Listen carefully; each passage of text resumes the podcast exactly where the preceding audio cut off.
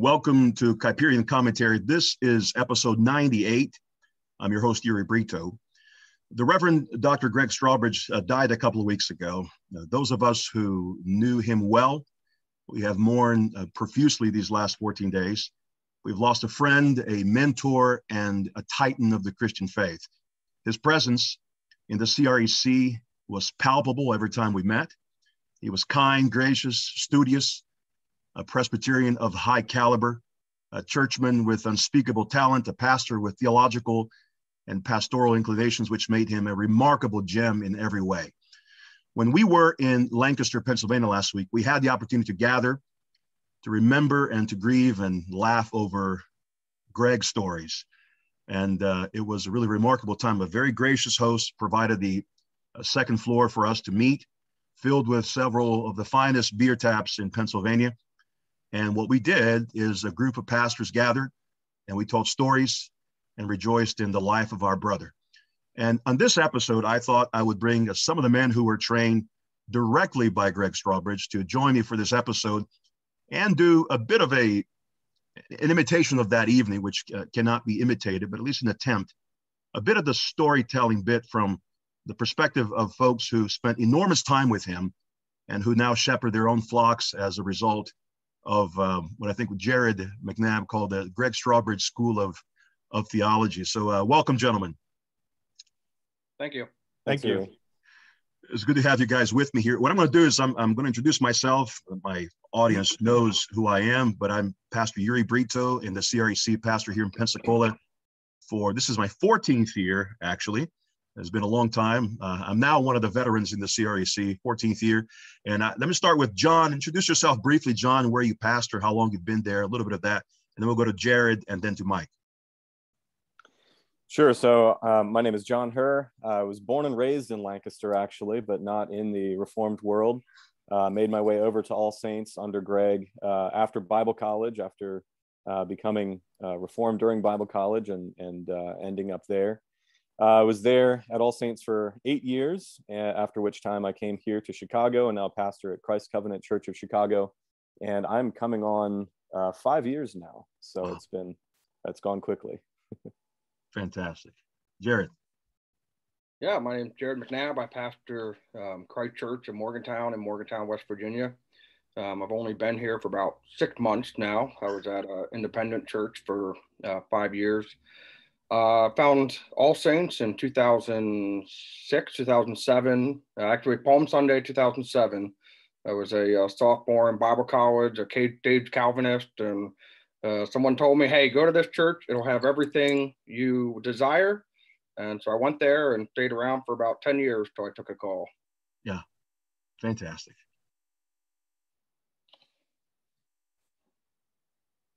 Go ahead, Mike yeah, my name is Mike Shover. I'm the pastor of Christ the Redeemer Church in Pella, Iowa, CREC. Uh, I had come to, uh, I did not, I did not spend as much time at All Saints as uh, as these two gentlemen did. John, Herr, and I actually uh, went to college together at uh, PBU, Philadelphia Biblical University. So him and I were classmates, and uh, we cut our teeth into Reformed theology underneath the teaching of uh, Eddie Field, who is now a CREC pastor in South Carolina. And, uh, and so during our journey there, uh, uh we ended up at Lancaster together. Uh, but John and Jared, they, they had got there before I did. I had already finished my course in seminary and, and it took me a while to get there. And, and uh, I, I didn't stay there that long. I was only, that was only lived there for two and a half years or so. And um, and then was quickly uh, swept away to plant a church in Fairbanks, Alaska, uh, under the leadership of Jack Phelps. And then, uh, and then when my time was there coming to an end, I sent out my resume and got picked up here in Pella, Iowa. And so now I've been here for uh, uh, just three, over three and a half years now. Okay, wonderful. And we're all CREC ministers. Um, the community reform and evangelical churches. So if you find yourself in Chicago, Morgantown, or Pella, I can uh, attest to the uh, faithfulness of these men as godly shepherds and, uh, and ministers of the gospel. I want to see if I can pull up this glorious picture that uh, Ned Buster put together for the funeral of Gregg Strawbridge. And I just want to talk about it a bit. Can you guys see that? Yep. Yep. Um, I want to, this picture incorporates and embodies everything that uh, Gregg Strawbridge was and will be for us for years, years to come in our pastoral work.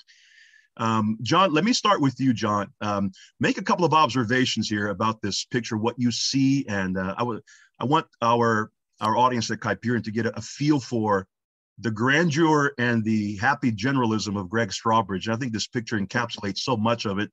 And you guys can just jump in here. I'll start with John and just fill in the gaps for some of the things here about uh, Gregg Strawbridge.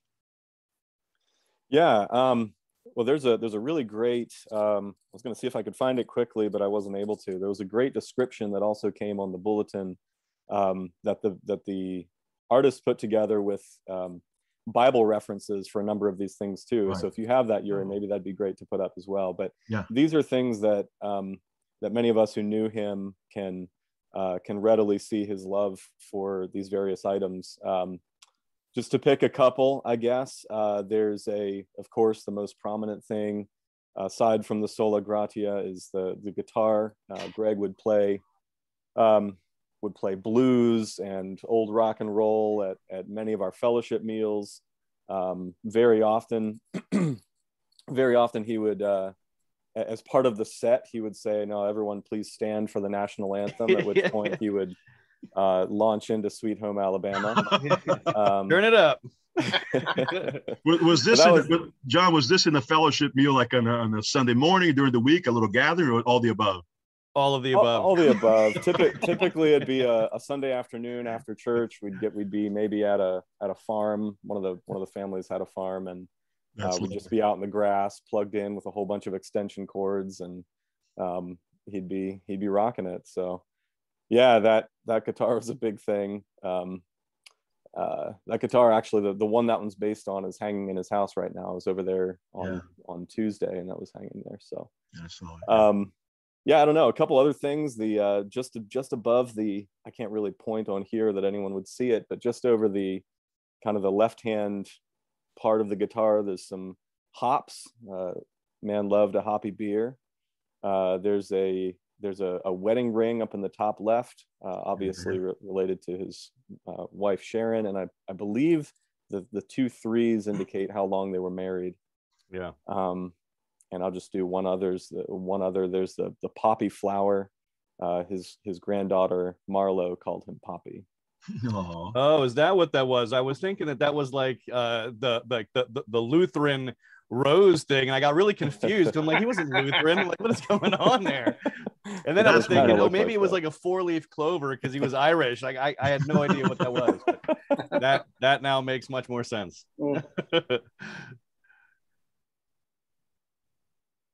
Jump well, in, guys. I want to you know point out the uh, communion cup in the uh, top right with the AS for All Saints, where Greg mm-hmm.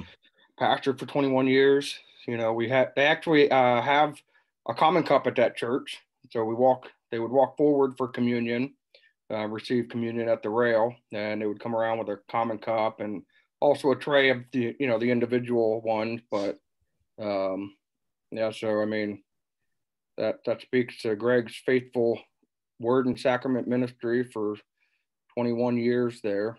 Uh, the other thing that I love is the jar of pickles down in the bottom right. Greg got really into uh, fermentation. I think it probably came from we had a couple uh, guys join All Saints out of the Amish community.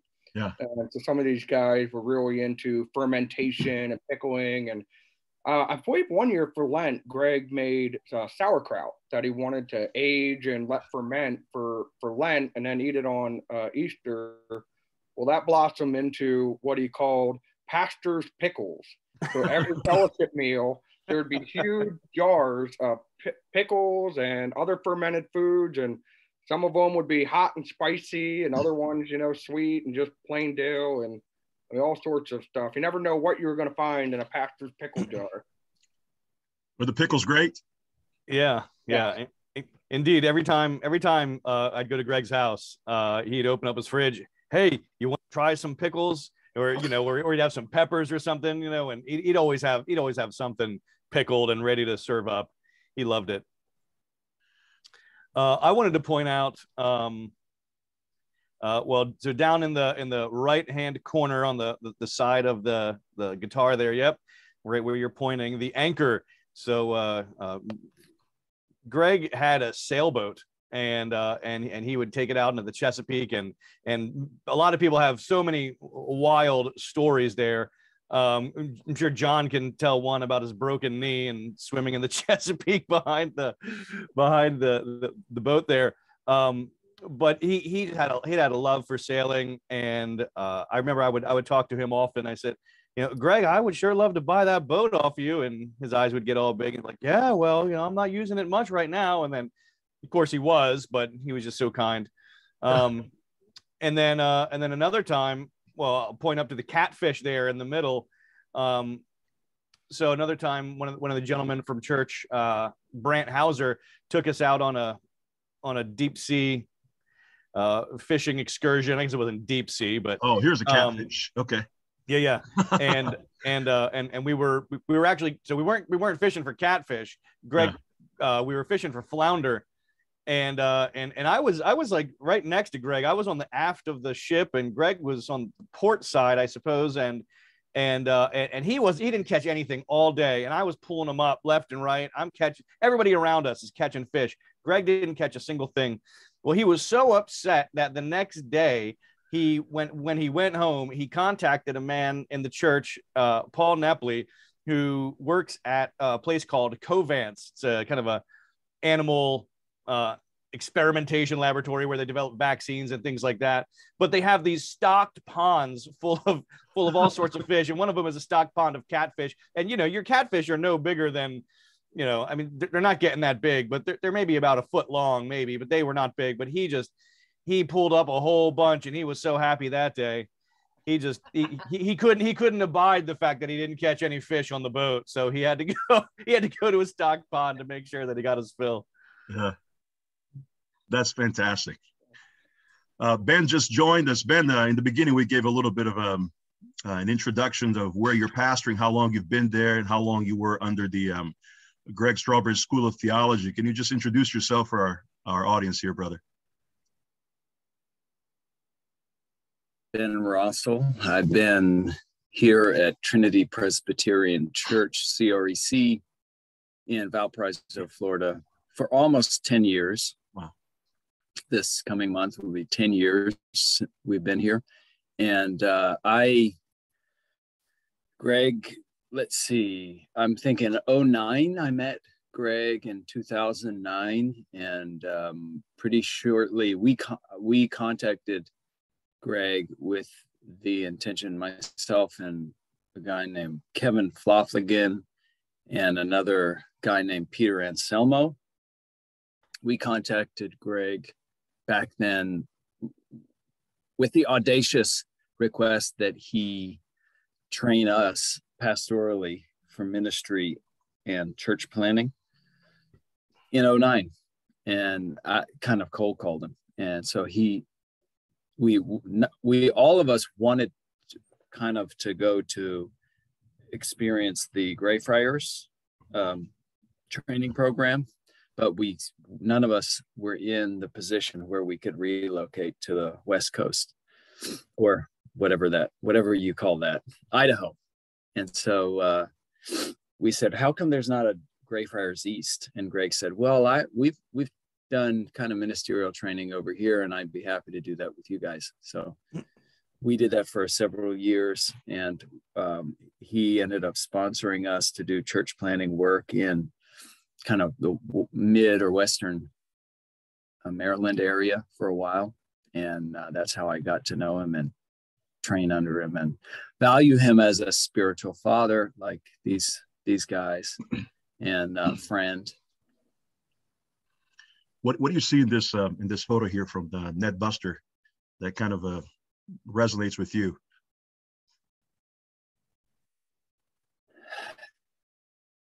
Well, sheesh, I'm sorry to join late. Um, a lot of it does. I mean, I I I got some of the. So let's see what what hasn't been talked about yeah. and why don't you talk about the the utensils in the top left, perhaps?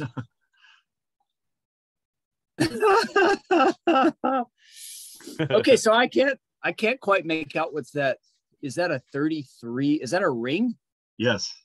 I don't I don't know what that's about. I think it's their the how long they've been married, 33 years. Oh, I see. Beautiful. I got it.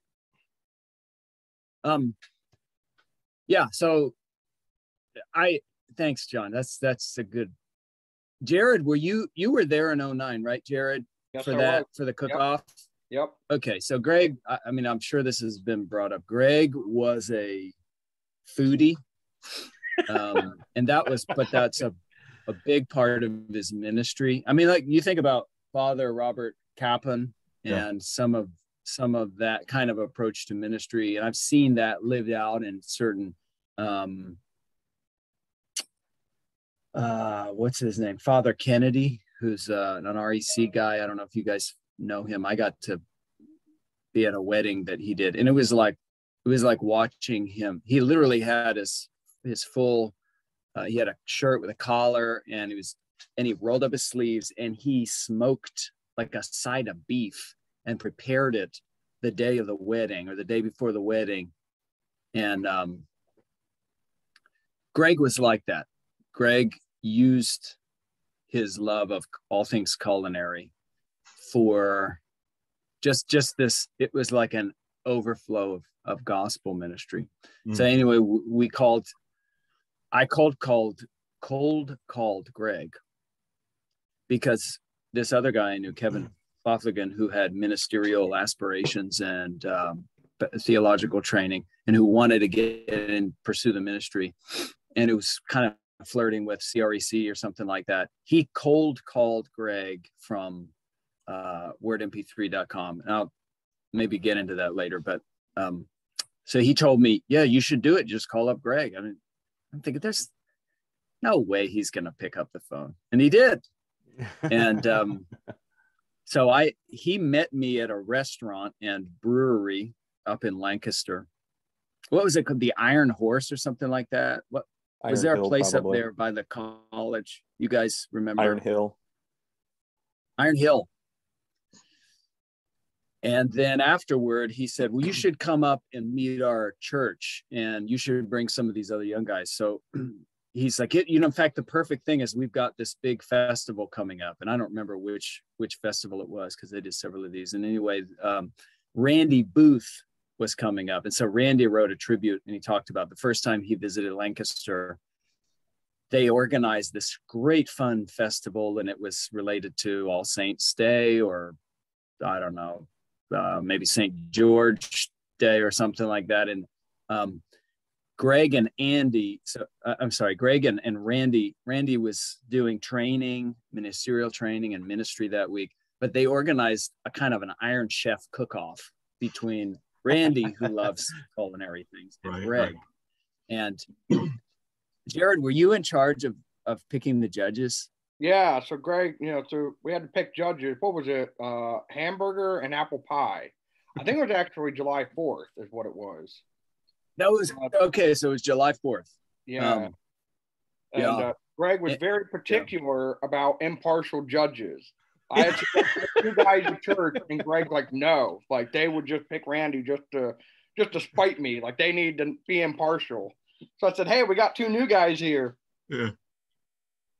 So Peter Anselmo, who's now a- an elder in uh, West Virginia at a CREC church, um, he he had never met Greg before, and I had only met him once or you know twice in person, and so we're the newbies, and Greg invites us up for this, and so we're thinking this will be a great opportunity to meet some people, and we're thrust in the middle of this intense like Randy is in it to win it, and Greg is in it to win it. And they've been talking smack about whose barbecue is better because Greg has just invested, you know, a second mortgage into this big green egg contraption, right? Egg. And so they've been t- escalating, and now it's like this big UFC thing where they've been talking smack this whole time, and and the contest becomes not just cooking like the world's greatest hamburger, but then I, am so good with my grill. I could cook an apple pie in my grill. So it's become this okay contest is a hamburger and an apple pie in a grill. No other like no oven, no nothing. No so we we get to be the judges for this. Like, hey, welcome. Let's meet everybody. Oh, by the way, you are going to have to choose between Randy Booth and Gregg Strawbridge. So that was a it was a fun day. And as I recall, I, in fact, I just found this video the other day. Uh, we chose Randy's hamburger, kind of edged out Greg's, so we awarded him the the prize for that, and then we awarded uh, Greg. Really pulled out all the stops, and he made a. The rules were they had, I think they had to use the same crust, and it was like a store bought crust, and then they had to use the same apples, locally grown apples. And so Randy just doused his in brandy. just like, hey, that's gonna be awesome, right? It's gonna taste great. But Go Greg, wrong. Greg threw in mangoes and then topped it with cheddar cheese. Huh. And I thought, this is crazy. Who does that? Who puts cheddar cheese on top of an apple pie? and it just it was amazing. And so we gave Greg the uh, the award. The award. And I and I when I was looking, it was so cute. I watched the video again, and when we announced, we like each judge announced like you had to give points for creativity, points for taste, and all this stuff. And when the last person, probably Peter Anselmo was the last judge, when he it was clear that Greg was going to win. In the background, you can see Joy, and she's just a little girl, and she's like so excited for her dad. And when she realizes her dad is going to beat Randy Booth, she does this fist pump and in the background. It was so beautiful. That's great. That's uh, absolutely terrific. So a couple more things here that uh, you guys can pull out. This, of course, is the what's the technical term for this? A baptismal. I think it's a shell. Baptismal shell. Yeah, I think that's what's but, probably called. But I don't think I, have never seen Greg use the shell. Have any of you? No. It'd be yeah. kind of weird if there was just a disembodied hand there, though. Right, I guess so. Yeah, like Veggie Tales, like ah, oh, the hand. well, this is a classic, uh, you know, uh, baptismal uh, instrument here, and you have the. Um, let's see, anything else you guys see there that's unique? Well, of course, right above the shell is the Word MP3 logo. Word MP3 logo, which we're yes. all very uh, yeah. with. Yep many many people came to uh, came to uh, understand baptism through Greg's Word MP3 ministry. Hmm. Uh, came to a reformed understanding of the, of that. So, I knew a lot of things about Greg, but the ink pen that was new to me. That was actually new to me too. I don't know if anyone else knew that he was into that. Well, yeah. What, uh, uh, explain that to me. I don't. I don't understand that because Greg's handwriting was horrible. He would he Greg would just Greg, assumed that was his writing. Oh, I, I, I guess it, I guess it's just his. I guess it's just a, a, yeah a symbol of his writing. But his literal handwriting was atrocious. He would yeah. he would he would be so kind as to as for everyone's birthday. Uh, he would he would write a, a quick little birthday card for people, and you, you could barely even read it. Um, but he would give birthday cards to people uh, whenever it was their birthday that that Sunday, okay. and uh, man, you can barely read it. That's lovely. Well, someone told me uh, that he liked to write some letters on with ink pen, which is a hmm. with with ink. Uh, let's see here. This, of course, symbolizes the little the little headset. Um, I don't know how it was with you guys, but every time he and I talked, he always had this some Bluetooth device, and his voice was always muffled. And I'm like, man, I can't barely hear you, man. And uh, but it's funny how how technologically hip he was for a man in his 50s. I love that about him. Let's well, that, see. that probably points it's, to his recording as well. Yeah. The he always, recorded a lot always of music. getting a there were several times at uh, ETS conferences where this was really great where he would try to do the uh, like I what was it I view I the, view the yep. different world view yep. uh, interviews. And, um, you know, if he was doing something and working at the table and he looked over and he saw some scholar walk through the door there were times where he would just grab a recorder, thrust it into your hands, and say, "Oh, there's like, oh, there's um, who was the one like Dan Wallace? Oh, there's Dan Wallace. Go get an interview with him real quick." Yeah. which is so cool to have the excuse to do. But then when you get up to Dan Wallace, it's terrifying Yeah. because you think, what am I going to say? Well, I remember he had a story about that where he was asking scholars uh, what their favorite, um, you know, translation was, and Yeah. uh, N.T. Wright had said, you know, do not read the NIV. Like they don't get Paul right. They don't. It, it's just do not use the NIV. Well, then later is uh, Michael Bird. You know, he's a kind of friend of Wright. They were sitting next to each other, and Greg said, you know, Bird, what's your favorite? And Bird said, well, you know, the NIV is pretty pretty good on Paul. And said, well, NT Wright said opposite, and then Bird trying to backtrack his, his comments, you know, sitting next to the master, and uh, Greg was kind of trying to get them to fight a little bit on his eye view. Yeah. Let me stop. Uri, what's that down at the bottom? Um, is that uh, when I was looking at this before, but over top the anchor, um, is that Here? the water? Is that the Yeah, I- flow that's coming down from baptism? That's a great question. I'd be curious to see what um, It- yeah, down, down down a little bit further. You're yeah, that. surrounding the anchor. Yeah, It- that would make sense if it was the water. It's the water, you know, you got to start with a few drops up there with the baptism, but then down below the Flows T, down. it kind Oh, of becomes a river, the river flowing. That's what I Oh. took that to be. That's Listen, great. for for those of us who um, love JBJ, we can study this thing for another ten years, man. Yeah. we need to This is find the- a heptamerous chiasm in the middle of it. exactly. That's Right, a whole- right. Write a whole thesis out of this. The broken bread here, and uh, anyway, a lot of different things to consider. Let me um, get back to us here. Hang on a second. There you go. Um, you know, one of the things that um, I, I want to just uh, just take a little time here and maybe perhaps share um, a, a couple of stories. We shared a lot of stories when we were there in Lancaster together, and um, just a couple of meaningful stories, uh, funny, sober, whatever kind of comes to mind, and um, and we'll go from there. I'll start with you, John.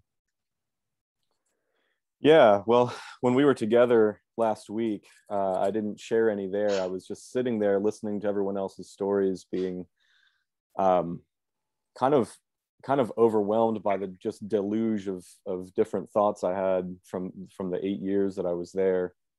Couldn't really pinpoint anything, um, and I, I still feel the same way. I've got you know I've got stories, I've got little just clips or or you know in my mind of short things that happened um, but it it was uh, it was just a, a ton of stuff. Um, I did I did think through a little bit. There's two two that I decided I wanted to pull out here for today, um, and the first goes back to my my wife and I when we were getting married. Uh, Greg married us, uh, going on 13 years ago, and this was you know within my first year or so at the church. So I was still pretty new, still pretty newly out of Bible college, and um, so we're we're standing there at the altar and and Greg's giving his homily. I remember standing there with my back to the congregation and a, a lot of my family members, extended family members, uh, I'll just say we're not uh, uh, are are not big fans of of alcohol. All right, so we're standing there and and he's talking about John chapter two and the wedding at Cana, and making this big build about how Jesus was making the best wine and it was uh, it was just flowing forth into the wedding and and then he says jesus was the life of the party. Um, and i remember standing there again like i said with my back to the congregation just kind of wondering what kind of looks were on the faces of the people behind me um, and uh, hoping that that didn't cause any consternation. Uh, but but but interestingly I, I you know i didn't realize it then but that that sort of description or that sort of statement kind of describes greg's uh, i think his his lived theology and his eschatology uh, the, the goodness of those created things and uh, the blessing that it is for us to take joy and to um, to experience the things that God made uh, was was really um, uh, an important part of his of his work and life. And so the second the second story kind of connects to that, but is more recent. I wasn't there for this, and so I hope these details are right. My wife was there, and, and a couple of my kids. But um, at at uh, Greg's uh, Greg's daughter Jenna, her wedding uh, was being held in the backyard of a of a friend of ours. Uh, the, this backyard kind of butts up to a, a stream or, or a creek in Lancaster County, and they had their wedding there. They had the the reception was going on. I think Greg had cooked some food for it. Uh, they had some beer. They had you know just a, a big party going on in the yard. And at some point during the reception, a couple of kayakers are floating down the stream, and um, somehow or other, Greg got it into his mind to just walk down and invite these kayakers, these random kayakers off the stream, to come up and have a beer with them, have some food, and join the party. Um, I, you know, I don't know if it was if it was my wedding, if I'd have been crazy about that idea, but nonetheless, that I think that shows just again his his desire to be like Christ and be the life of the party, right? The, to invite people in and to share with them. Um, and I think though though those are just two really short snapshots, I think those things could be you could find echoes of that throughout throughout his life. I think. That's lovely, brother. Uh, Jared, you shared um, a really a powerful eulogy at the at the memorial service. You can uh, relay some of that, or, or, if you have some new stories, I'm sure y'all have plenty in your Gregg Strawbridge reservoir. Feel free. Yeah, um, you know, some of the ones that I shared, just kind of short ones. You know, there was a time where we were getting together with some uh, uh, sovereign grace pastors. So you know, these guys would be on our on our side in soteriology, but a lot of worship and other issues, there'd be significant differences.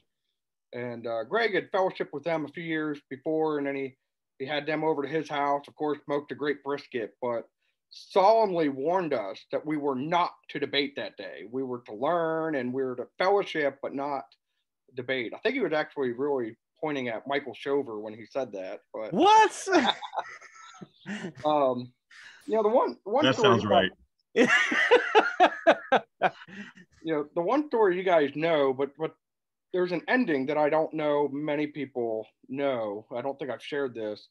You know, and that's uh Council 2008, where the uh, the infamous uh, Steven Wedgeworth um, uh, questioning examination. On. Yeah, yeah, yeah. So you know, the 2008, I asked Greg if I could intern with him, and he said, you know, I had to do an internship for college. And he said, yeah, you want to go to council with me? you know, senior in college? Yeah, I'll, I'll go to council.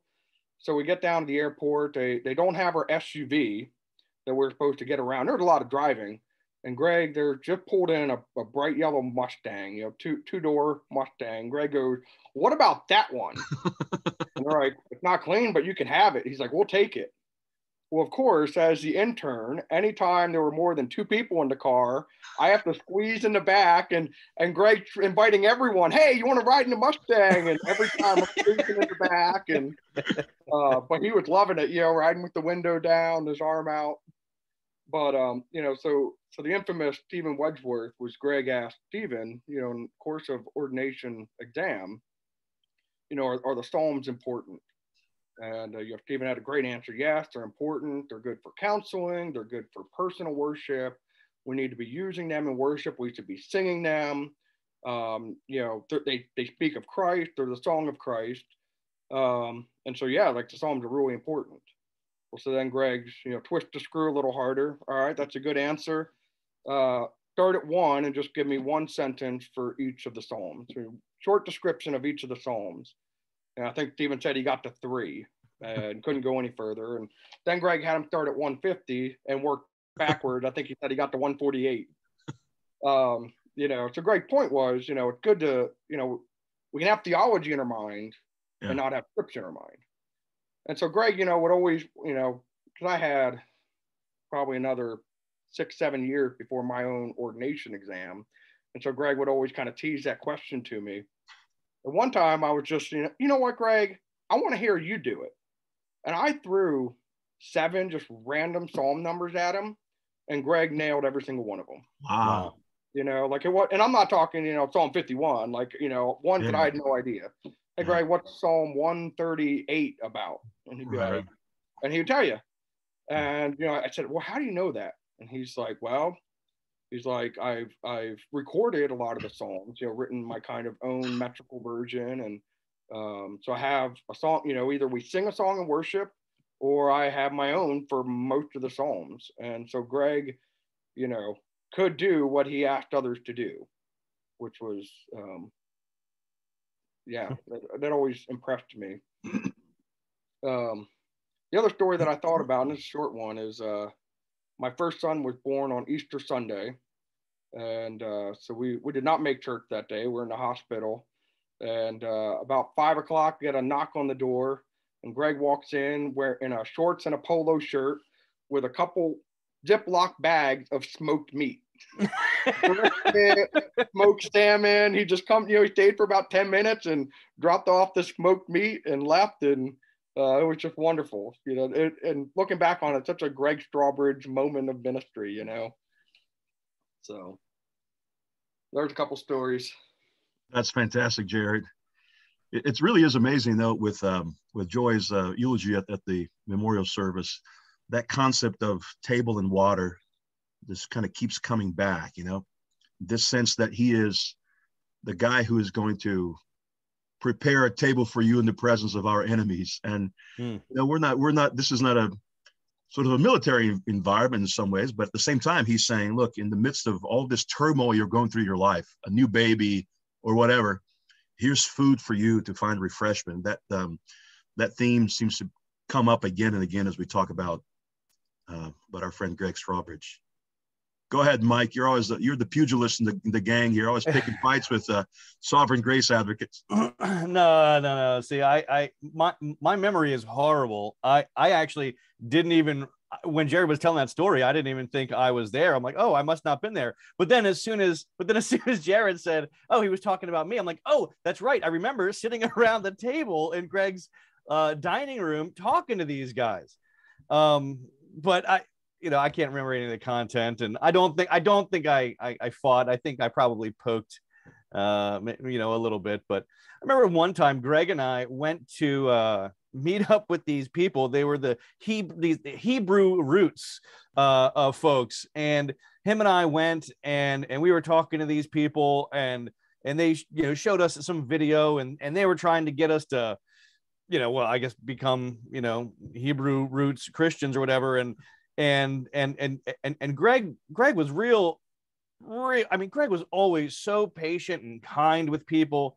And me i'm like you know, being the pugilist i'm like breaking out my jim jordan you know two by four. I'm ready to take these guys to task and you know and i'm like look you don't even understand your bible. And and, and greg's just like mike like, like calm down man like this is not this is not going to work. I'm like no hold on greg. Like i got a point i got to make here. You know and uh and, and greg's like we're you know and, and we're, he was just so he was always just so kind. Um even you know some people some people you know like me you know we so some people like me uh we're very upfront and in your face and vocal and just bold and and but greg greg was not that way. I don't i don't think i, don't, I wouldn't say he was he was to shy away from a fight or anything like that but he was just way more willing to um, be gracious and kind to people and to uh, well in, in love just kind of assume the best about people. And and and whenever there was a disagreement and he kind of knew right right away like well there's not going to be you know we're at an impasse and we're not going to be able to you know get past this. He would just kind of do this thing where he would say well I guess we'll just have to move on or whatever. But there's always this, he always tilted his head to the side and he would lift up his hand. He'd say, well, and it was like a classic, classic Gregg Strawbridge move. I could just remember seeing that, that motion and, and, and, and, and, and, and just gesture uh, a, a million times. Well, you know, and, and just kind of just move, just let's just move on. Yeah. And, and it, it could be, it could be about a number of things. He was just so, uh, he did not he did not even even in the midst of disagreement he did not want to disrupt the the the unity of the spirit and the bond of peace and so uh he he really lived that out well mm. that's fantastic and i think jared talked about this in his eulogy about the ironic nature of gregg strawbridge and um there was there wasn't an environment where he wanted to steal the scene from anybody you know, back in that in that 2008 in Conroe, Texas, Jared, I was I was there. I don't know if we met, but those were my my early days. I was still applying for a pastoral position, and um, there was a big. I don't know if Greg was the PM of council in those days. We were much smaller. PM of uh, Augustine Presbytery. Augustine, okay, okay. Well, there was a, a brouhaha between he and uh, R.C. Sproul Jr. And uh, uh, Greg just was so uh, intense that day, and so was RC, as you can imagine. But um, he was just very eager. I think it was over the conversation over Confederation. We were in those those early days. We were considering changing to uh, uh, abandoning Confederation, and RC Jr. of course was in favor. We got to uphold this principle here. And Greg was just asking some really pertinent questions that were very pastoral and about how to best shepherd this denomination in our in our youth. And um, it was really evident that he had a heart that um, was was caring and shepherding. And afterwards i went to him and i said man i um, been following your work for some time and i want to thank you for that interaction. And he said um, hey you think i was too it was he treated me as if he's known me for 10 years now hey you think i was a little too harsh with rc and I was a 28 year old kid just uh, graduated from RTS. And I said, no, I think you did great. You held your ground, but you weren't uh, forceful. And um, that's just kind of the, the human being that he was. Hey, Benjamin, why don't you uh, share a story or two, brother? Um, okay, I, I thought of uh, a few. The, the one that I shared, I got to share this with him, uh, I guess a month or two ago, and and some of the guys that I had a very difficult funeral to do here uh, this past year, and kind of um, wasn't folks that folks folks that I knew, but but I wasn't planning to do the funeral. We, we was initially planning to take place in another uh, church and other ministers. And then halfway through the week, that didn't work out. And so I was called and I was scrambling trying to get everything ready. And I, um, I didn't, I, I just wasn't sure. It was a very tragic, sad funeral. And I wasn't sure what, what to do kind of at the last minute. And, you know, kind of was one of those the day before I thought I remembered um, the one the family the family had deep roots in, in reformed theology and presuppositional apologetics and um, and I remembered oh uh, I kept I kept going back to the uh, first question of the Heidelberg Catechism. And I remembered hearing a story about Cornelius Van Til uh, when when his son was killed in a car accident that Cornelius Van Til was told, and he began to quote the Heidelberg Catechism in Dutch that he had learned as a young man. You know, immediately that was how he, you know, encouraged his spirit and responded faithfully to the news that his son had had been taken in this way. And I thought, man, that that right there is what I need to say in my funeral homily. That will that will register with these people and comfort these people. Um, I couldn't for the life of me remember where did I hear this. So I was thinking, boy, I don't want to. I don't want it to be one of those, you know, kind of Protestant apocryphal stories that we do. I got to get my. I got to make sure to get this right. I thought I, I remember. Uh, I remember hearing it and so I started, which is the worst way to research something, right? I started scouring audio files on my computer, like going back to, was it a sermon that I heard on the Heidelberg Catechism? And, I'm trying to remember who. And of course, it ended up being, it was Gregg Strawbridge. It was a sermon or, or probably a teaching, maybe a Sunday school class that Greg had given on the Heidelberg Catechism or you know some history of the reformation and you know after after a couple hours uh, of trying to find this and finish this homily uh, th- it just dawned on me oh that was that was greg. And i found the audio file and listened to it. And uh, one of uh, basically the man who who was an elder at a church up in lancaster where cornelius van til was in that area where he was toward the end of his life this was a friend of Greg's. So the actual elder who had to deliver the news to Cornelius Van Til about his son and who witnessed this personally, um, he was a friend of Greg. So he um, that that was just a, a very special. I don't. That may be kind of shop talk. That that's kind of one of those like panic moments for a pastor. Like, what am I going to say tomorrow at this at this funeral to these people?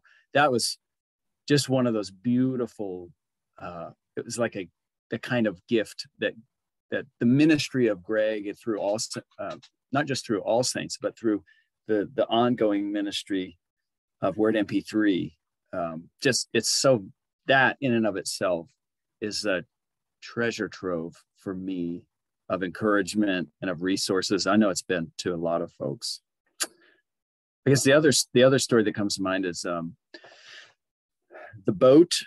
I have a lot of fun, like all of us. I have a lot of funny stories about his boat um, that tie in in a lot of ways. The the boat that he that he purchased was so excited about, and it was putting it mildly, it was a bit of a fixer upper.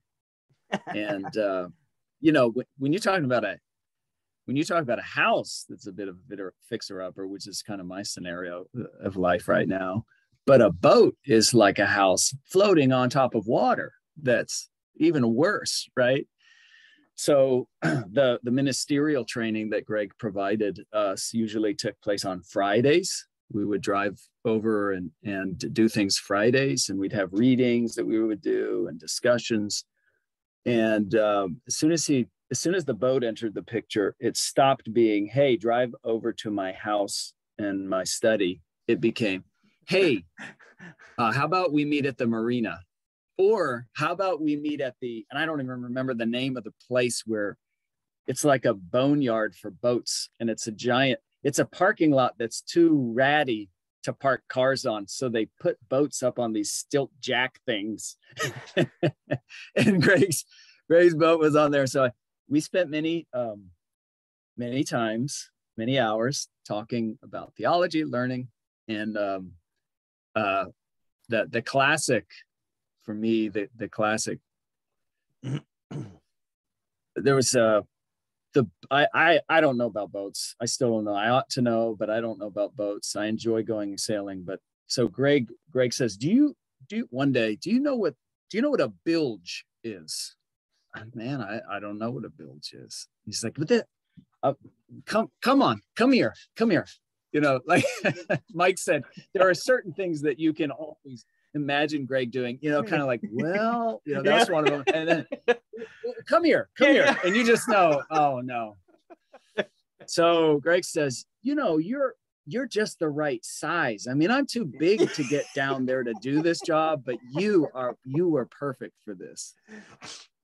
So you think your hand would reach down in there because my bilge pump is broken and I need to clear the bilge. And so the bilge is basically, you know, the kinds, I'll just put it this way the kinds of things that roll downhill, whatever that might be. On a boat, it's even worse. And so the bilge is the area of the bottom of the boat that collects any such things that roll downhill on a boat. and there's a pump that's supposed to pump all that filth out but the pump was broken and so uh, I, I, had the the, the uh, privilege of learning theology while using my arms to to scoop out the bilge at the bottom of this boat and um, Ben, is there any more so- apt metaphor? Is there any more apt metaphor for pastoral ministry sometimes? And, th- and this is what Greg said. This is what Greg said. And so, I, actually, it's interesting. The last text that I have from Greg is so funny. So this was an ongoing conversation that we we would joke about. Let me see here. And the last text that I have from him was uh, we are we are talking about a sermon. I was getting ready to do a sermon John, actually John too, a passage that he loved very well. I think it was the first passage I ever preached at All Saints, filling in for him. You know, the wedding at Cana, and uh, the cleansing of the temple, and and so I'm getting ready studying that, and um, uh, John chapter two. The language is very vivid, and you know Jesus tells the servants after they have filled the six stone pots all the way up with water to the very brim. He uses a colorful, John uses a colorful word that Jesus tells them to scoop down into these pots and draw up and then take it to the master of the feast and see what he says.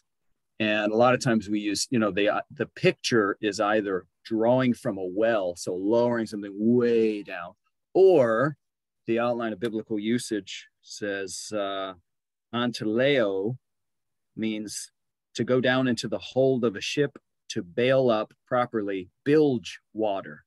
And so I sent Greg a screenshot of that, and I said, uh, "This is from the Greek studying for my sermon, John two. Good memories, smiley face."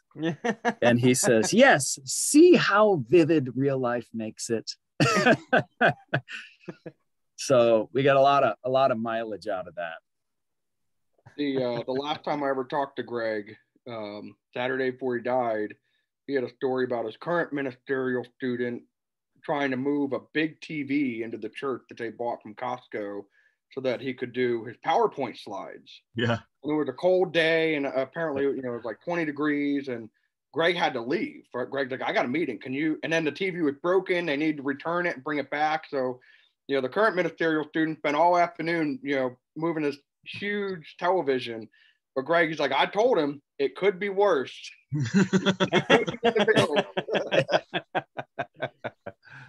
The other, the other funny story there is that, that uh, he buys this boat, you know, this fixer upper kind of a reclaimed boat, and the the the title on the back of it, you guys remember the name. The title is painted across the name of the vessel is painted across the back, and it's called the Sundowner.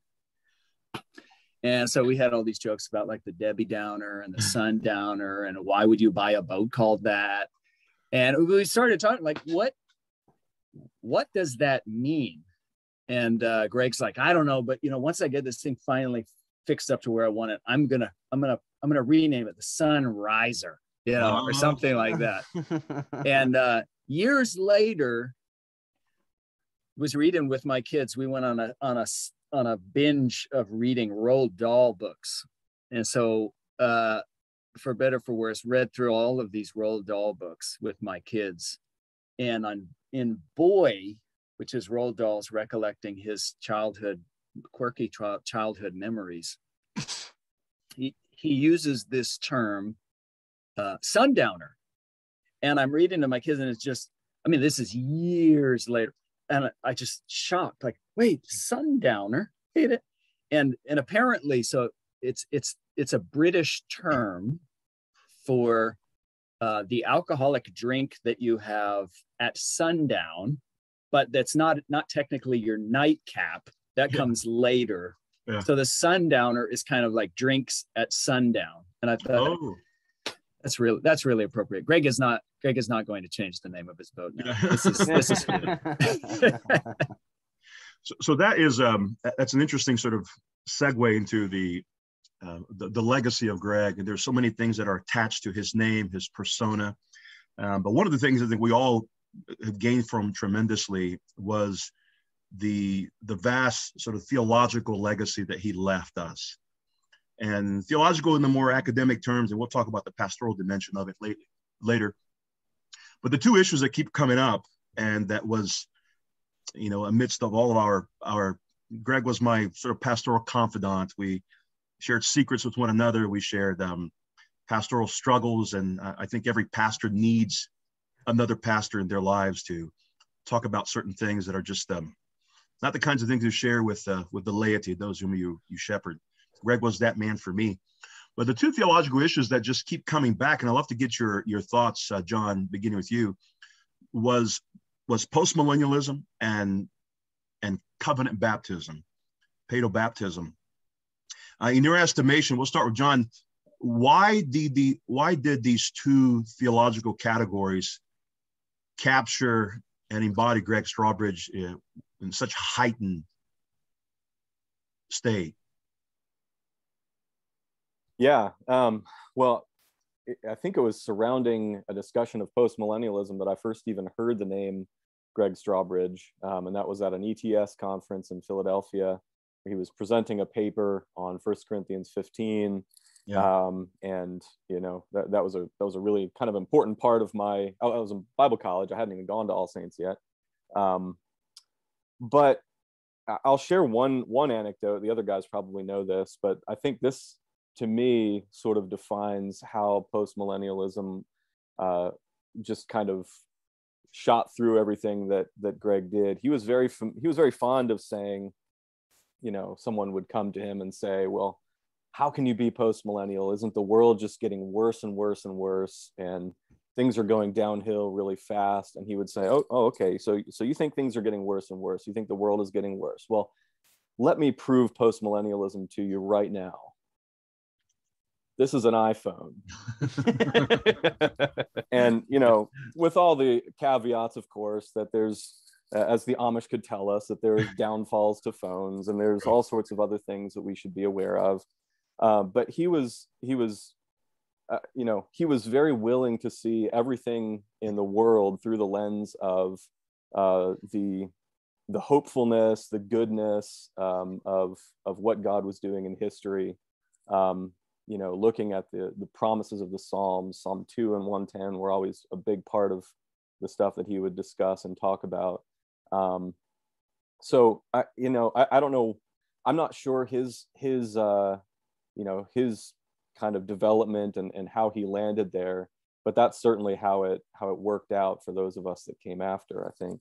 Uh, and related to baptism, I was also thinking about an, another kind of short clip of things that he would often say. Um, he was fond of saying at baptisms, uh, reminding us that even though he was, you know, he was baptizing a baby most Sundays, um, he was very fond of saying, every baptism is an infant baptism and mm-hmm. reminding us all that that the childlike faith uh, uh, you know that we were seeing embodied in the little baby being baptized was what we were all called to do um, so everything even even those two very important very heady deep topics that he was so so good with he was also very um, it was very important to him that that be seen at the at the pastoral regular you know real life level. Um, that was always really meaningful to me.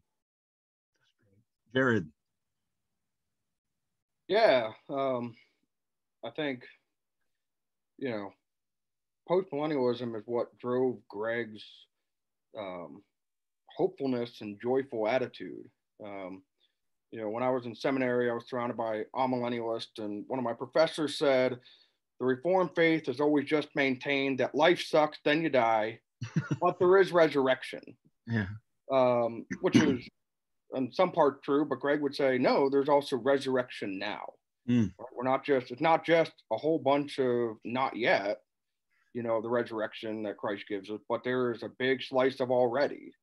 Um, mm-hmm. And Greg loved to dwell in the already, uh, mm-hmm. of the already not yet um, tension.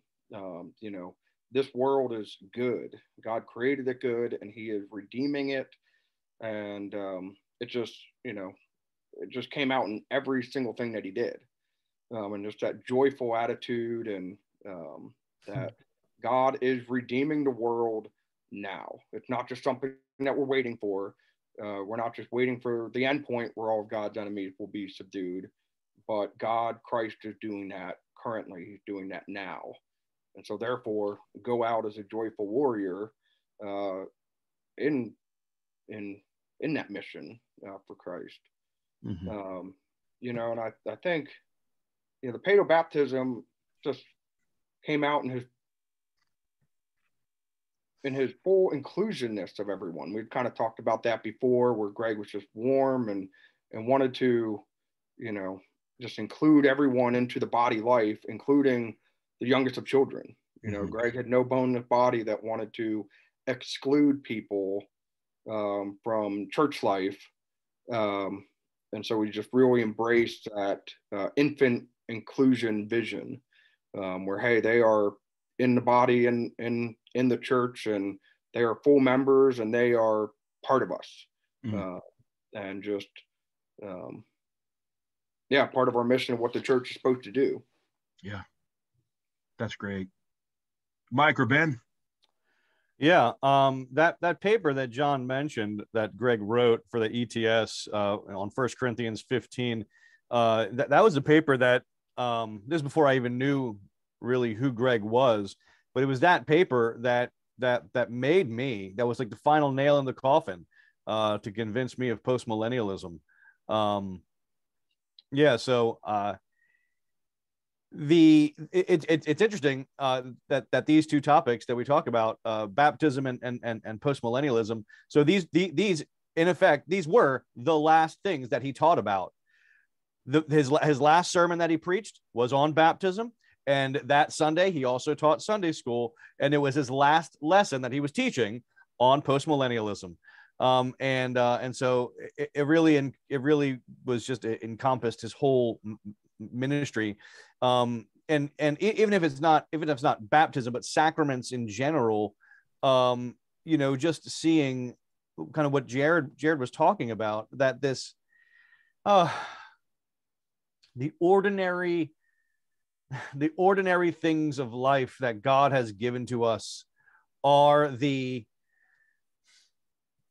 are the the truly the means of grace whereby we receive where whereby we truly receive God and, and Christ and the kingdom of heaven by faith. And so I think that's why, you know, food was also just such a major part in Gregg's um, life and, and ministry because these these were just good gifts from God that he gave to his people, ordinary, everyday things that we are so quick to just look over water, bread, wine. These things testify to a deep hope that we have that all things will be made new and that uh, and are made new in Christ. And so he just he just cherished them and he relished them and and and he wanted to bring everybody into the fullness of experiencing these blessings. Um, I, and it, I cannot tell you the impact that that simple ministry has had in my life. It it is so profound. I I I I, I desire to bring this everywhere that I go. Um, in, in everything that I do, and I, I do it very poorly. Um, I don't I don't do it nearly as well as Gregg does, uh, but but it is at least uh, a deep desire that I have, um, and and I think that our our, our churches would would be better, and our and our saints would be happier, and we're and would be filled with more hope and more love if if these things were at the front and center of of our pastoral ministry. Yeah. I I think of um, especially my background getting to know Gregg. I was a Reformed Baptist, and so kind of a Calvinistic, maybe soteriology Baptist. Very, you know, very common category nowadays, which is great to see. I remember being sitting on the floor of my basement in Maryland on a phone call with Gregg we were talking about he had already agreed to take me myself and these two other guys under his wing to sponsor their church would help sponsor a church plant work with us not you know with us still being ambivalent or kind of studying through baptism teach we were all teachable but we were unconvinced of of uh baptism and i'm sitting there Indian style on the floor of my basement on the phone. And Gregg says, uh, all right, all right, Russell. Look, what what is your holdup with baptism? I mean, come on, man. And I said, it's really this. It's it's this. It's the typical hangup that you have coming coming from a Baptist standpoint. It's, it's the Bible. I I need to see it in the Bible. I don't I don't feel like I see it there. And Gregg's like, okay, all right, let's deal with this once and for all. I want you to do something right now hold up your hands and nine fingers. and he's like, I, we're not going anywhere until you assure me you are holding up nine fingers right now over the phone. Okay, I'm holding up nine fingers. And he says, All right, we're going to talk about every one of the nine examples of the people who we have named in scripture in the New Testament who were baptized. All right, we're going to do this right now. And so, you know, off top of my head, you know, we're going through and it's, you know, Lydia, Cornelius, Philippian jailer. It's Paul, Saul, Paul. Uh, who else am I forgetting? The Ethiopian eunuch, Simon the sorcerer, Gaius, Stephanus, and Crispus. I think I that there you go. I think I got all of them, all nine by name. And he just worked down through. Okay, with these converts, how many of them are we told straight up were baptized with their households.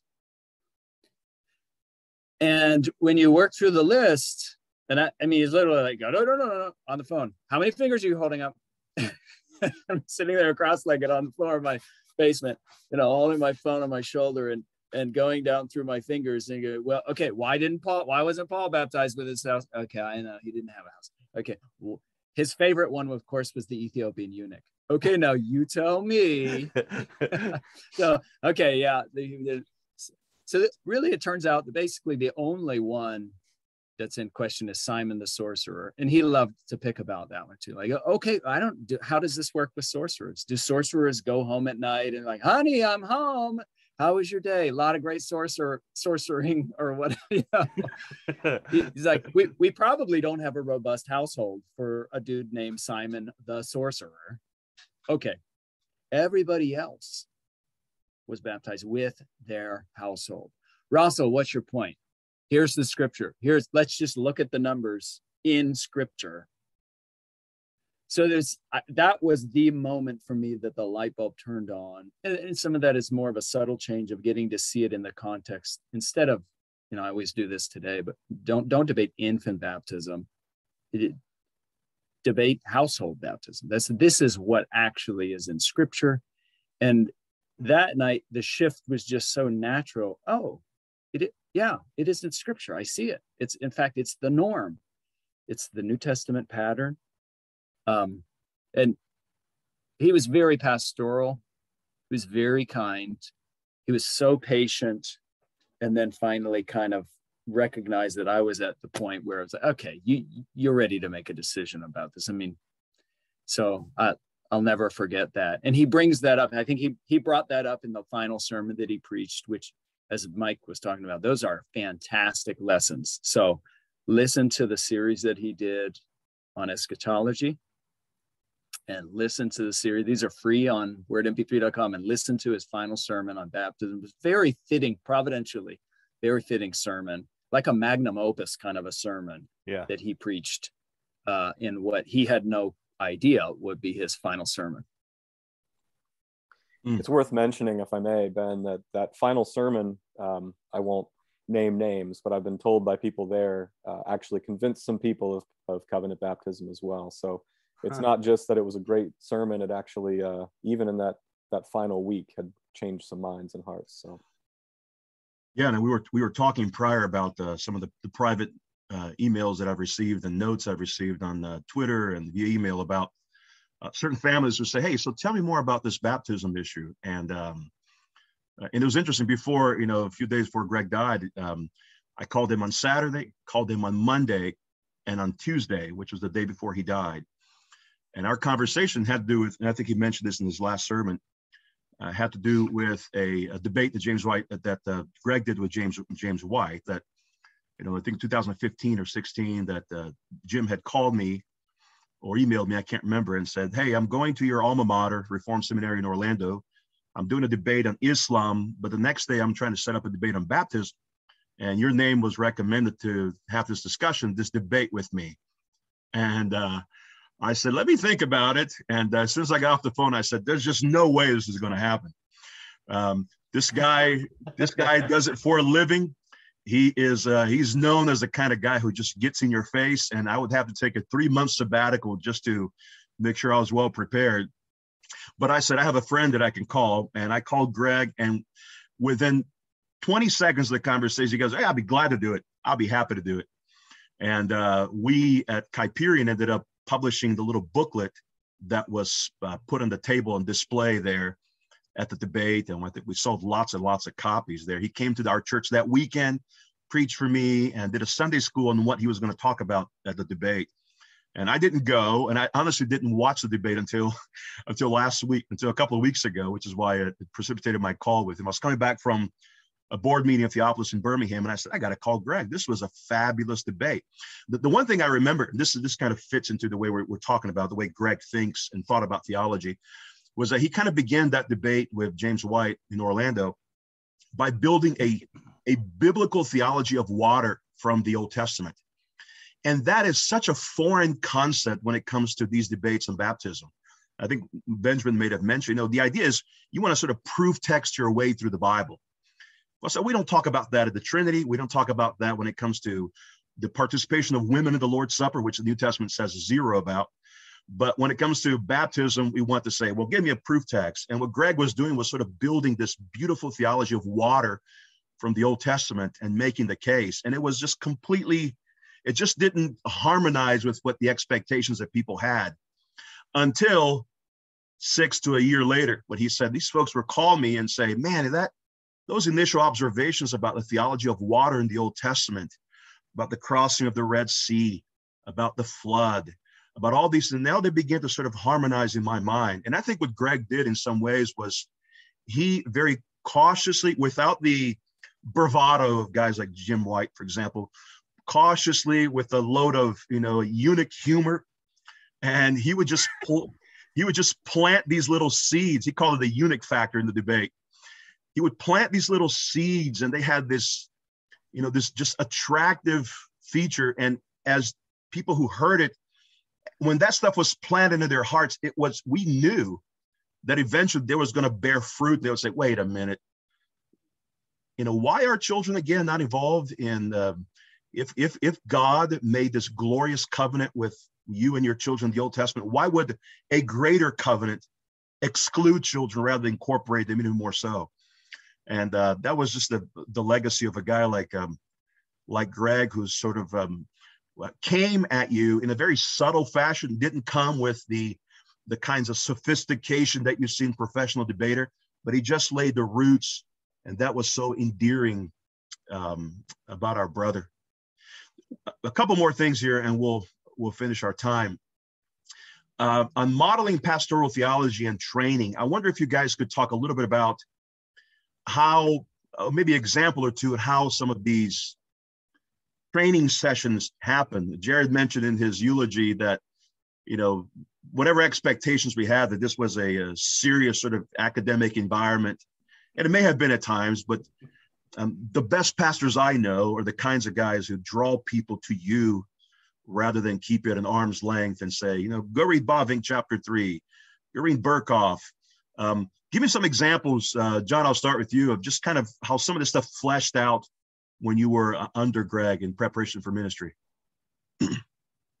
yeah, I don't know that I have any really flowery stories to tell on this particular topic, but but it was, you know, some of the things that we're talking about now. It, it was just a it was a lived, embodied thing. Uh, there weren't just the sort of like kill shot argument winners that he would dump on you with any kind of pastoral issue. It was just uh, seeing it lived out, seeing it done. So I mean, we had, you know, my wife and I had had different things that we were would struggle with early in our marriage, with maybe uh, difficulties with other people or or you know different things that were happening just in the life of the church. And he was always more than more than willing to have us over and sit around the, the kitchen table with Sharon, his wife, and and just discuss it. You know, we we had you know friends that were going through um, you know, a difficult circumstance and we were trying to help them and had no idea what we were doing. And, and he was, he was like, you know, we'll just come over and have dinner and let's talk about it. Um, and again, it wasn't like, uh, here are your three steps to fix your friend's problem. It was, it was listening and talking and, um, you know, just kind of living through the, the issue with the person that, that was really important, I think. Um, and sort of like, I, I forget who mentioned it earlier, but um, you know the the kind of open humbleness i remember being at a debate he did with a, a church of god guy on uh, on uh, original sin i believe it was way back. And there was a break in the middle of it and i went up to him and he said how am i doing? What anything i should do differently? I'm like dude you're the professional here i don't know what i'm talking about uh, but but that was that was the kind of openness to to talk about um, whatever was going on that that I think was modeling that that pastoral heart. It wasn't ever a, you know, I'm sitting up here and you're down here and you're just lucky to be in my presence. It was we're we're here and we're talking as Christian brothers and um, you know, we're gonna we're gonna do this life thing together as as Christians. And I, so it wasn't a curriculum like Jared said. It wasn't a uh, wasn't um, you know a really rigorous academic discipline. We were doing seminary at other places at the time and uh, had that going on on the side. It was just seeing how seeing how life uh, was supposed to be lived um, under the lordship of Christ in all things. Go ahead, Jared. You're muted. Very vivid memory for me is uh, soon after I um, started interning with Gregg.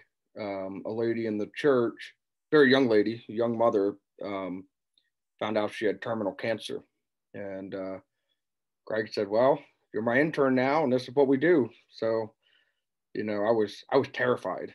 You know, I'm gonna go into this house, and you know, and these people just got life shattering news, and what am I gonna do? You know, I'm well, I know I'm just gonna sit there and be quiet but you know, I, I remember walking into their house and um, Gregg was, you know, just sat and listened and and you know just kind of allow them to process through their their emotion, the husband and wife, and then uh, I remember um, he opened up Psalm 46. You know, God is a refuge and strength, a very present help in times of trouble. Therefore, I will not fear, and just you know walk through hope in Christ and um, not fearing in times of trouble and um, a hopefulness even in the midst of these uh, hard times. Um, you know, the other thing, I mean, you talked about it, Uri, but, you know, Gregg continued to be our pastor. You know, I mean, people are, you know, Gregg's still my pastor, right? I mean, he never stopped being my pastor.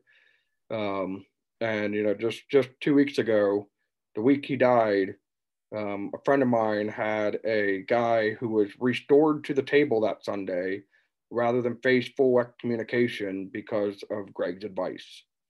You know, they kind of wanted to clamp down on this guy and and you know kind of go heavy handed and Gregg said no, you know, give the guy a little bit of time, work with him and uh, censure him, but don't don't go full bore communication. Be kind and gracious and you know, see if you can win him back. And I think it was the, I think it was the Sunday before he died. It might have been the Sunday after he was restored to the Lord's table rather than face that full excommunication. You know, so that's just Gregg's, you know, kind of patient, um, walking with people, trying to give them space. You know, I think Gregg was was very convinced that you can never change somebody else's mind. You know, you can listen, you can give them the space to process, um, and you can urge them with the truth and urge them with the hope of the gospel, but you can't force them to accept it. Um, and so the only thing you can do is be patient and share the gospel hope. Um, but you can't force people. Yeah. Yeah. Um, in the the topic of Gregg bringing people into uh, the pastoral ministry and having you at the equal level. Uh, I have a, a, similar experience. I don't, I don't know, John and Jared, if you were if you were with me. Remember when we went to PBU, and uh, and we had it was like it was like the, an an evening of eschatology sort of thing, and it was it was Gregg and Vern Poythress and John Masters and some other guy, Frankie. I think he was like the uh, the, the the the biblical theological seminary guy in Hatfield. I think so. Yeah, John. Yep. Yeah, yeah, yeah. That that guy had like no idea what he was even doing up there. He's like, I don't even know what I'm doing here. but uh, before before we before it started, Gregg Gregg turns to me and he says, "Mike, how do you think I should start? How should I begin my my talk?" And and again, I was I was I'm like, "What are you talking? Why are you asking me for? You are the guy." And I said, "Well, Gregg, uh, you should just go and begin with the Great Commission." And he's like, "You're right. You're absolutely right." And uh, and so that's that's where he he began his talk. Uh, um, yeah, he would just uh, whatever the event was, whether it was a uh, he, he'd always try to combine things together when when he, he we may have a, a, a conference or something or or he would invite a guest a guest speaker so i i can remember at least two times maybe you guys remember more but i remember one time he brought troy green down from down from where's he at Brooklyn? New York. Brought yeah, Troy, yeah, he brought Troy Green down from Brooklyn, and and and and after our our men's breakfast, where he would have he would have the guy speak to all the men in the church during the men's breakfast, and then afterwards we'd go into the upper room at uh, at Oregon Dairy, where we would have uh, our ministerial sessions, and he would have you know Troy Green would talk to us about theology, and I remember he did the same thing with old Mickey Schneider. Um, Mickey would Mickey came and uh, and and and and would tell us uh, all sorts of wonderful things. And uh, it was there. It was there that I remember Mickey Mickey saying um, that he he he regretted that one time um, somebody asked Mickey's son. He says, "Mickey, or uh, you know, I forget what his son's name is, but he says, "Do you want to be a pastor like your dad?" And the son said, "No, I, I want to spend time with my family. Mm. And and and and Mickey just like he was crushed by it. You know, he he realized that the demands of pastoral ministry in in in in a pastor's life and the demands that it puts upon a family, it could it could easily break a family. And so Gregg was um, very kind to bring that out uh, to us to let us know, you know, you need to, like Jesus, you need to count the cost. You need to understand the demands of pastoral ministry and what God's asking you to do. Hmm. Um, and you need to be able to balance these things in a way that is going to be life giving to your family. Um, and so, you know, you could, you should never sacrifice your family on the altar of ministry. I remember him saying something like that. Um, and then I remember another time where we had a phone conversation with uh was it uh Steven Wedgeworth, I think, and there was a debate about uh, Jared, I, I I forget it now, but it was a debate about something. Maybe you guys can help me out remember that, but natural I remember it was law. What was it? Natural law. Natural law. That's uh, right. That that's right because Jim Jordan was all Jim was all against natural law and yep. and uh and Steven Wedgeworth is all for it and yeah, that's right. Because they, I, I think they like, they were talking about each other. I think, and so we we got to experience some of that. But of course, John Herr and I had the best experience together, where Gregg brought us to his house and he made us mulch his yard. Uh, that was that was true. That, that was true. Uh, pastoral internship uh, stuff right there. I mean, of course, it doesn't go as as far as uh, you know cleaning out the bilge or anything there, but. Uh, but yeah, that that was Gregg. Um, he just loved to just bring us into his life, and uh, uh, he he'll he'll be greatly missed. Yeah, indeed, brother. Benjamin. Uh, the last time this, you know, the bringing it back to the uh, the glory of God and Gregg's life the last time that we spoke, the week before he died, on the phone, I called him up. We had some things to talk about, and um, uh, one of the things that I asked him, I, it just providentially, I, I don't know if you guys have had this experience, but when I kind of think back just the the month prior, you know, providentially, it was just a lot of kindnesses of God to to let us have certain conversations, or kind of like the final sermon that he preached, the final mm-hmm. Sunday school that he preached. Uh, there are just so many wonderful little gifts, and uh, one of those was, you know, I recognize that, you know, for instance, the, those of us that were at the CREC Council, the fact that we just a few months ago all tried to get together, those of us who were there, and line up and take a picture with Gregg, and we have that picture now. that was that was just such right. a kind providence. So the last time I talked to him, uh, I don't I don't remember why I brought this up, but I I talked to him. I got a chance to to ask him to to thank him for doing so much pastoral training. And this is probably a bit of a hyperbole, but I said, you know, you are, I don't know if what the numbers are, but it, it sure seems like you you have churned out over the years as many CREC pastors, or ministers, you know, reformed ministers, as as as uh, Greyfriars. I mean, you, it's just like it's remarkable to think of all the guys that funneled through Lancaster and you trained and are now in ministry. How did you do that? And he said, well, I, yeah, he said, listen, I, we at one point, our session had a talk and we recognized this was happening and we formalized it. We put it in the budget. I put together a program.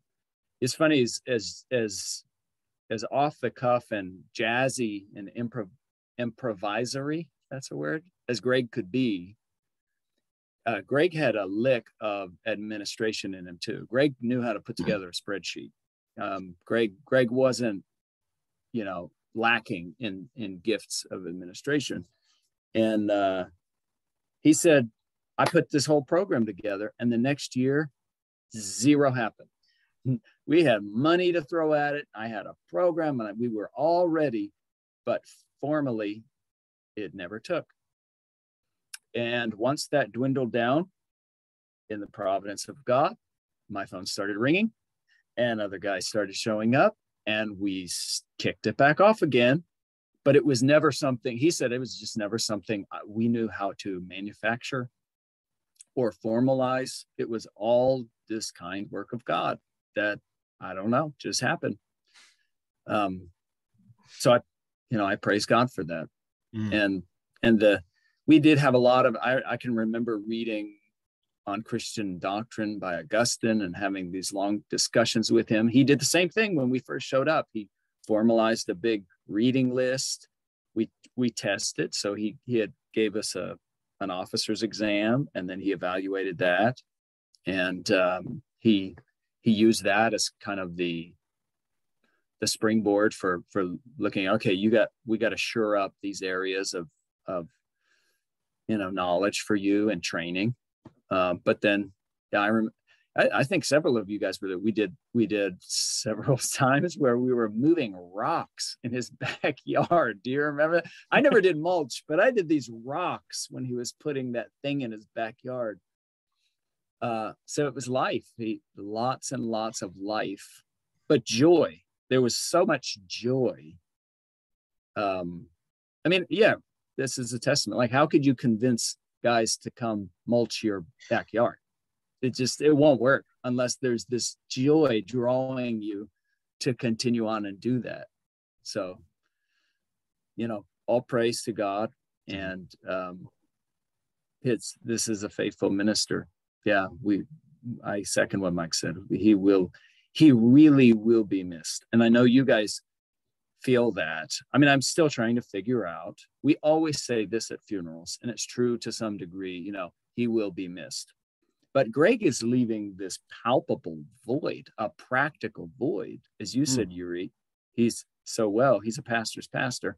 I, I really still I'm not quite sure. Okay, next week, I can't call Gregg who am I going to call to help me think these think mm. through these issues pastorally? Mm. Yeah. Well, let's. Uh, I wanted to close our time, I think we may have covered this, but I'd just be curious to see, beginning of John, um, what is one element or theme of Gregg's pastoral ministry that you see yourself sort of embodying and taking with you in your in your pastoral work there in Chicago? Yeah, that's a good question. Um, well, I, I, you know, I think maybe I would answer it more in the in the vein of what I hope I would take with me, um, because I think all of us are feeling a, a pretty profound sense of uh, what what we're lacking in what we saw in Gregg, um, what we'd hoped to emulate, but but what we are pretty aware we're not as good at at, at uh, as he was. Um, so I think I think one of the things that I that I hope that I can be taking with me is is his ability and his willingness to you know drop whatever was going on when there was an issue that came up. Um, you know you have a you have a question you call him and he's willing to talk for an hour or two or um, you know uh, I, I, find myself sometimes just as a sort of a confession you know getting kind of stuck to my to my calendar and my routine. I know I've got something coming up here, and so it's hard to kind of draw pull myself away from from that thing that I know is coming up in a half hour. Uh, but regardless of what was going on, I mean, he would he'd be he'd be there and present and willing to to talk about it. Even if he was riding his motorcycle and had his earbuds up in his helmet, he would answer the phone and and talk to you with wind flying through the right. through the the helmet. um, so that that just that total willingness to be there and to um, to be present regardless of what he had going on. I mean uh, i'm sure he always had other many bigger pressing things going on whether it was preparation for a debate or for his own sermons or his own lessons or whatever it was he was he was ready to go. Um, you know i remember at uh, i think ben mentioned oregon dairy. We would have our men's breakfast there on saturdays uh, and then some of us ministerial students would talk in the in the upper room. But there was this one Saturday. I mean, I'm thinking of my own ministry now. Saturday, I'm, I've got Sunday on my mind, but we were we were leaving the upper room and uh, walked downstairs, and we were walking out the door. And he asked me about a class I was in in seminary at the time, and it was a philosophy class I was taking, and and he just like paused between the kind of the inner door and the outer door, that sort of like breezeway section where you might hang your coats we just like stopped right there and it was like oh philosophy. So uh you know schopenhauer thought this and and just started like listing out all these philosophers. We ended up just like sitting on the bench in the middle of those two doors on a saturday when i'm sure he had a million of other things to do uh, and just talk about what what was going on in my class. So that that's the thing that i i i know that i'm woefully underprepared for but that i hope of his ministry that i can can carry on the the willingness to be there and to be present. Mm. jared. Yeah mine's uh, a lot of the same. Um, you know i think ben just talked about that picture of us and gregg. You know soon after his death someone said you know you guys are his legacy now. And someone said well there's a big shoes to fill. And i said well actually it's a big it's a big robe to fill.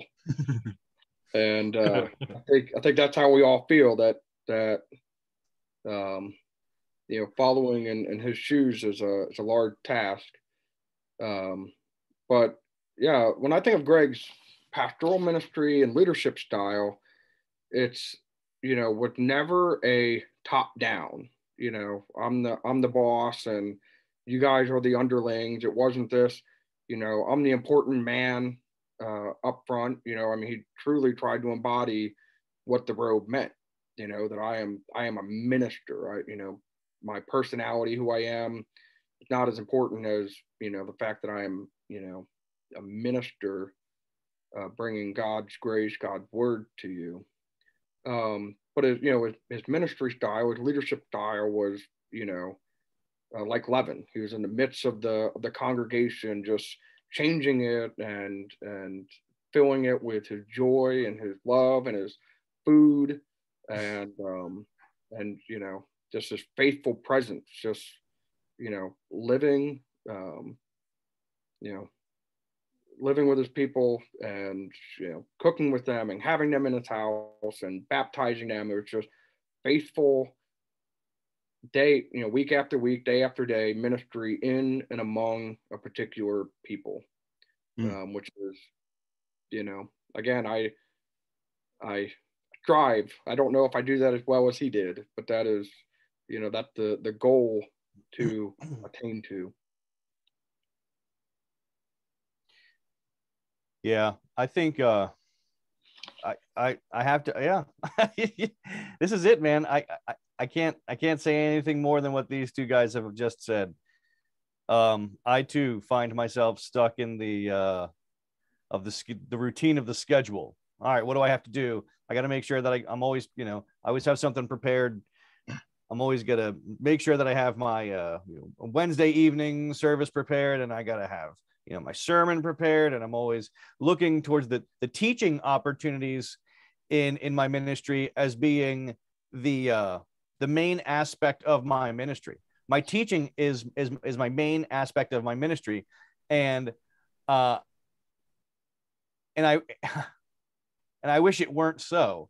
You know, I, I I want to get to that point where being in the life of the lives of my people is the main aspect of my ministry not to say that you know teaching is not a part of that but that i i i i just been so convicted at the at the funeral you know after after everybody talked after after joy spoke and jared after you spoke and uri after you preached and and i I just came away and I just, I, th- I think I turned right next to you, uh, Jared, and I said, I just feel like a piece of crap. So I feel like I am the worst. I am the worst minister and person in the world. Gregg was so good, and his goodness just overflowed out of him. I mean, the the phrase that I heard multiple times throughout the week, which is a, a phrase, of course, ascribed to Jesus, was "He does all things well." he just does all things well and and he, Gregg really did that, and he and he modeled that for us, and he did it with just such great love, and and and you know, we all have our own little quirkiness about us. You know, we're all we're all different. We're all special in our own special little way. and and and Gregg Gregg wasn't afraid to just to just be Gregg, um, and to just be a friend and just to share a, a, a private laugh with you and maybe even tell some inappropriate jokes at times. um, but uh, uh, you know, he was just he was just a guy who just loved. He was just a guy who just loved Jesus, and the best way that he knew how to express the love of Jesus to you was just by living life together with you, bringing bringing you in the middle of it. And so I want to be able to do that better. Um, and maybe maybe somewhere along the way uh, learn how to cook a little bit better too. Uh, I do. I haven't. I have invested in a in a in a in a Blackstone flat grill. So uh, uh, on nice days, I'll cook up some fajitas for my people, you know, or throw down some uh, some some pancakes. Uh, my for Pastoral Appreciation Month, um, my my congregation bought me one of those new uh, solo stoves, right? So it's like a uh, it's a fire pit sort of thing, but it it has this thing with air convection. I don't understand how it all works, but it's amazing and it makes it kind of like a smokeless fire. And and they bought me the uh, attachment to it, so that way I could put it on top of it, and it has like a grill on top of that. So I could like I could maybe even cook a pizza up on top of it. So I don't have the green, the big green egg.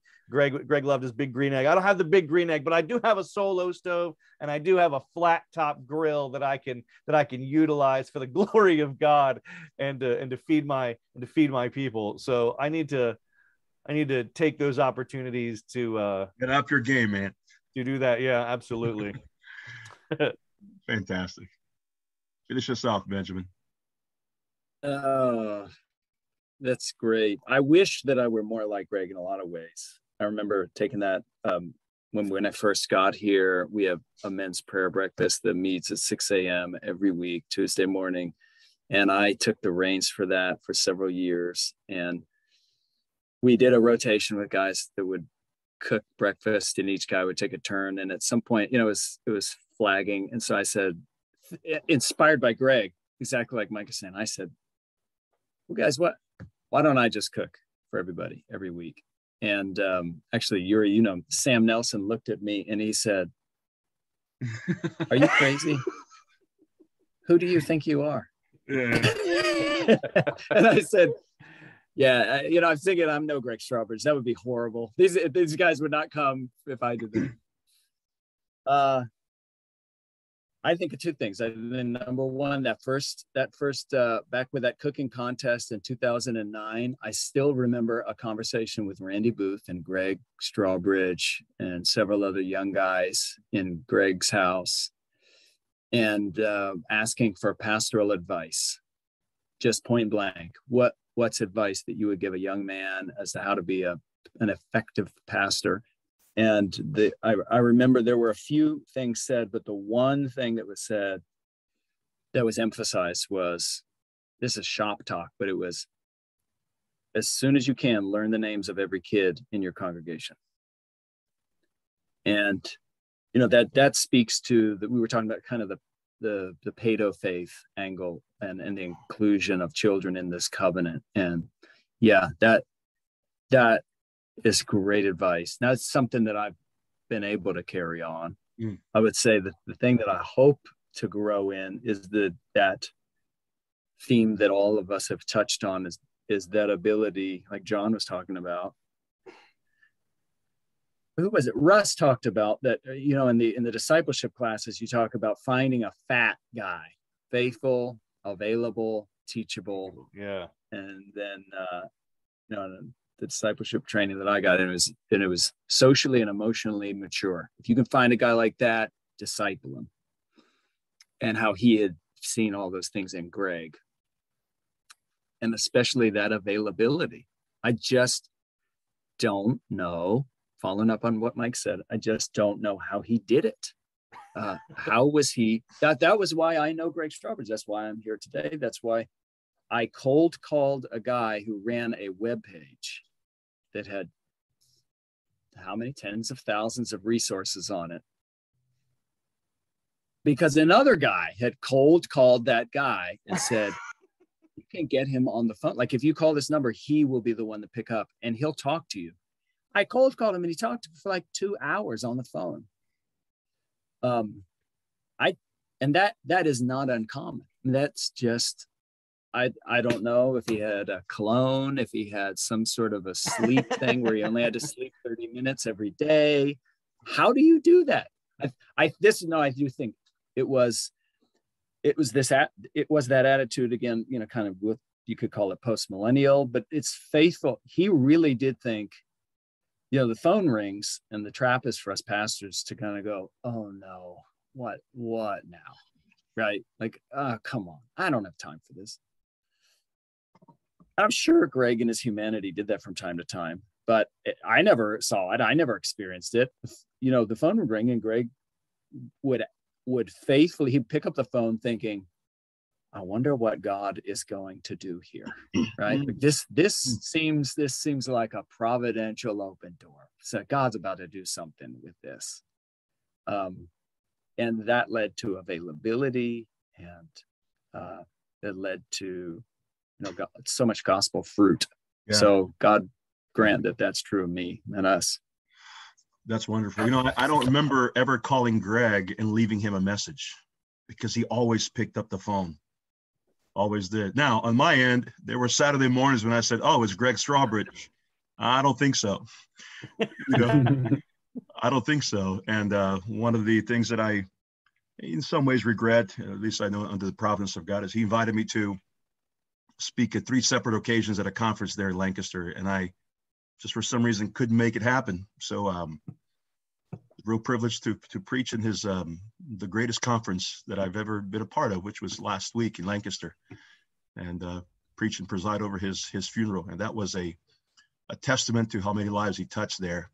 By far the biggest place I've ever preached at, and the biggest memorial service I've ever attended.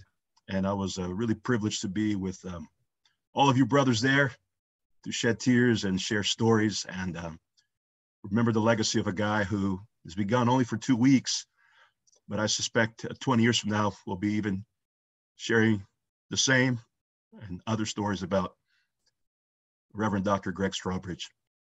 John Herr, Jared McNabb, Mike Shover, uh, Benjamin Rossell.